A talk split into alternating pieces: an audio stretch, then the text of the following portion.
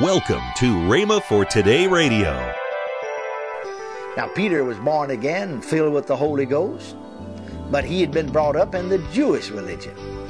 And it's hard to get away from what you've been taught, whether it's right or wrong. Eating these things were against the belief of the day in which he was living. So he said, Not so, Lord, for I've never eaten anything that's common and unclean. See, Jews were not supposed to eat certain foods. Some were clean some were unclean to them. You're listening to Rhema for Today with Ken and Lynette Hagin. Today we continue the series, How You Can Know the Will of God by Kenneth E. Hagin. Stay tuned as we listen to this powerful, timeless teaching. Also, later in today's program, I'll give you the details on this month's special offer. Right now, here's Kenneth E. Hagin's classic message. Now, the second type of vision is when one falls into a trance. Cornelius didn't fall into a trance, but the scripture says that Peter did. See Acts, the 10th chapter, 19th verse. On the morrow, as they went on their journey and drew nigh unto the city, that's these men that Cornelius had sent to get Peter. Peter went up on the housetop to pray about the sixth hour. Now that would be 12 o'clock noon. And he became very hungry and would have eaten. But while they made ready, he fell into a trance. That's Acts, the 10th chapter now, the 9th and 10th verses. You see, when you fall into a trance, your physical senses are suspended. You don't know where you are. You don't know what's going on around you. Then the third type of vision is, is what is called an open vision. That's where you actually see with your physical eyes open. Of all the visions that I've had, only two of them have been open visions. I had my eyes wide open, and to me it was very real. In some other visions, I fell into a trance, and then others were spiritual visions. Nonetheless, the Bible calls this appearance of the angel to Cornelius a vision. Then it tells us also that Peter fell into a trance. He saw heaven open and a certain vessel descending. Then in the 19th verse we read, While Peter thought on the vision. Although this was a different type of vision, it was still a vision. He didn't know what it meant. Of course, Cornelius knew exactly what his vision meant because the angel spoke to him, telling him what to do to send men to Joppa, to a certain house, and to call for one Simon Peter who would tell him how to be saved. Notice that Cornelius did what the angel told him to do. The angel couldn't tell him how to be saved. God never ordained that angels should preach the gospel. They can't. Men must preach the gospel. Mark 16, 15, uh, Jesus said, Go ye into all the world and preach the gospel to every creature. All the angel could do was to tell him where to go to get someone who could tell him how to be saved. Now, secondly, notice that Peter's vision was symbolic. What he saw was a symbol of something. He didn't know immediately what he meant. He saw a great sheet let down, so to speak, uh, from the four corners from heaven, and on which were all kind of four-footed beasts of the earth, and wild beasts, creeping things, and fowls of the air. Then he heard a voice saying, Rise, Peter, slay or kill and eat. Now Peter was born again filled with the Holy Ghost, but he had been brought up in the Jewish religion. And it's hard to get away from what you've been taught, whether it's right or wrong. Eating these things were against the belief of the day in which he was living. So he said, Not so, Lord, for I've never eaten anything that's common and unclean. See, Jews were not supposed to eat certain foods. Some were clean and some were unclean to them. Now, this does not apply to us, however. Paul taught this very plainly. Writing to Timothy, he said, 1 Timothy 4th chapter, 4th and 5th verses. Let me repeat that. So important. 1 Timothy chapter 4, verse 4 and 5. For every creature of God is good, and nothing to be refused if it be received with thanksgiving, for it is sanctified by the word of God and prayer. Now the voice spake unto him, that is unto Peter, again the second time, What God has cleansed, that call not thou common. Now this was done thrice. In other words, he saw this and heard the voice three times. And the vessel was received up again into heaven. Now, while Peter doubted in himself what this vision which he had seen should mean, you see, it said he doubted. I think really what it, the, the, a better translation would be, while he thought or questioned in himself, asking himself the question, what, what does this mean? I think somehow on the inside of him, Peter knew what the vision meant, but that he doubted that it could mean that. God was saying, What I have cleansed, that call thou not common. Now, up till this time, the church was strictly a Jewish church. But God was showing Peter in this vision that although the Jews considered the Gentiles unclean, God did not. And what he calls and cleansed and saved are clean. Praise God. Now, while Peter thought on the vision, the Spirit said unto him, now I want you to notice this. He gave him guidance. He gave him direction concerning his will. God spoke to him through this vision, but he still didn't know exactly what it meant. Yet the Spirit, verses 19 and 20, the Spirit, that's the Holy Spirit, said unto him, Behold, three men seek thee.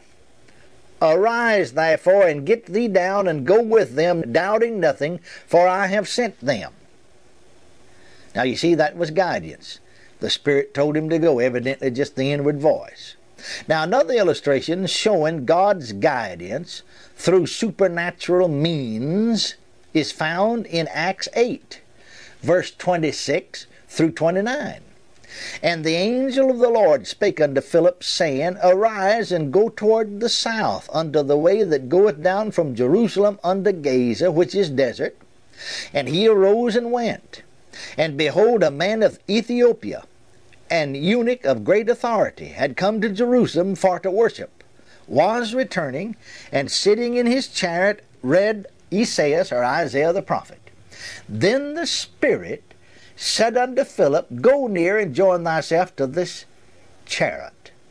Now let us pause for a moment to observe one thing. Some people admit that although God spoke to the apostles, such as Peter, such divine visitations were for the apostles only, they say. Notice, however, that Philip was not an apostle. The best we can say about him is that he was an evangelist and a deacon. Yet the Lord spoke to him. The Spirit said unto Philip. Now, it doesn't say how the Holy Spirit said it, whether it was audible or just an inward voice, but we do know this wasn't just an inward witness. We know that. If that had been the case, it would have said the Spirit witnessed to Philip. But it didn't say the Spirit witnessed to him, it said the Spirit said to him. Now, notice the similarity between these two references here uh, of Acts 10, the 19th verse. While Peter thought on the vision, the Spirit said unto him. Then the 29th verse of the 8th chapter of Acts, then the Spirit said unto Philip. Now, in both cases, I want you to notice that the Spirit, which is the Holy Spirit, the Holy Ghost, said something.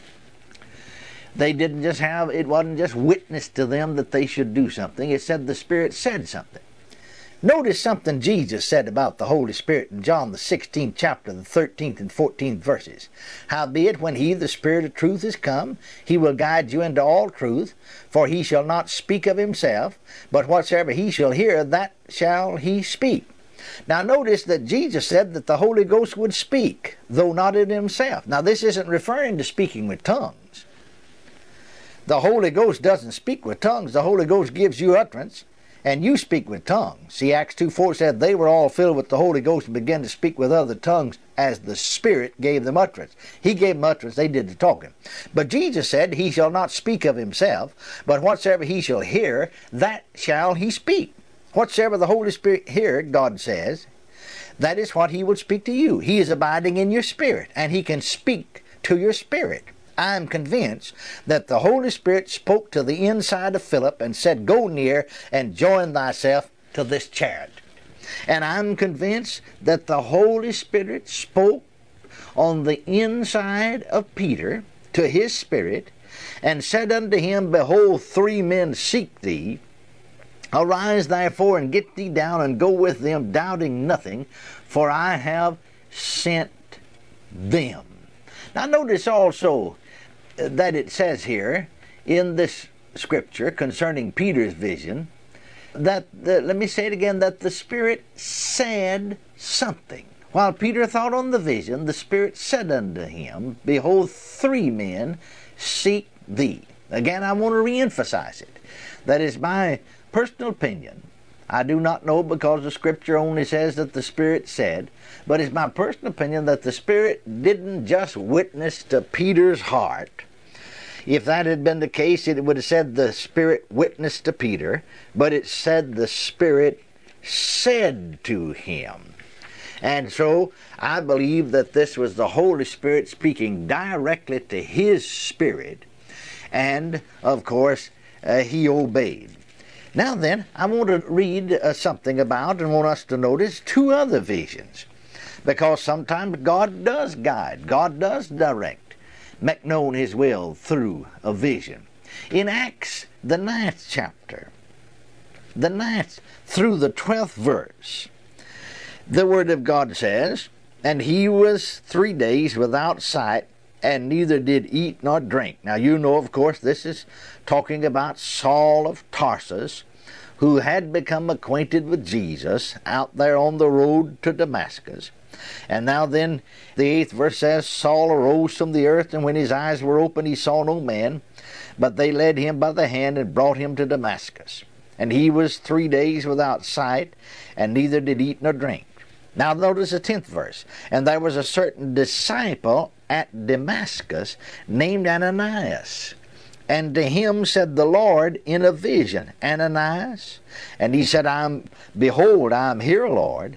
And the Lord said unto him, Arise and go into the street which is called Straight, and inquire in the house of Judas for one called Saul of Tarsus, for behold, he prayeth and has seen in a vision a man named Ananias coming in and putting his hand on him that he might receive his sight.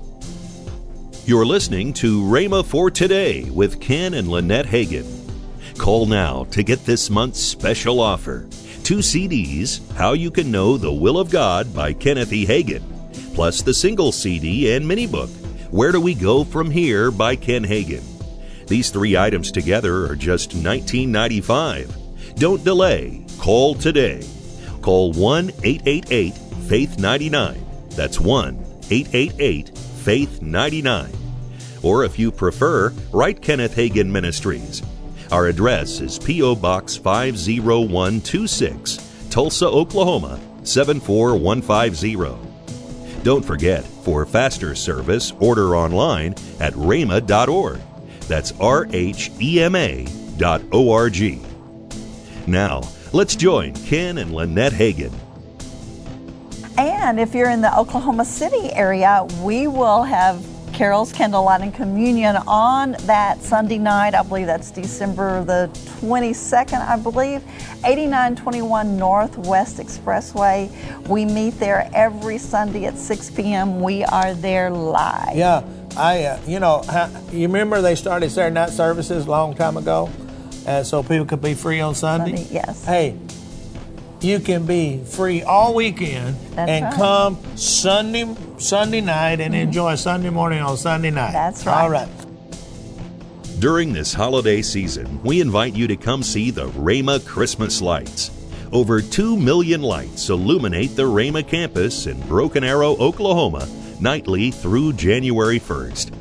For more info, go to rhemabiblechurch.com slash Christmas.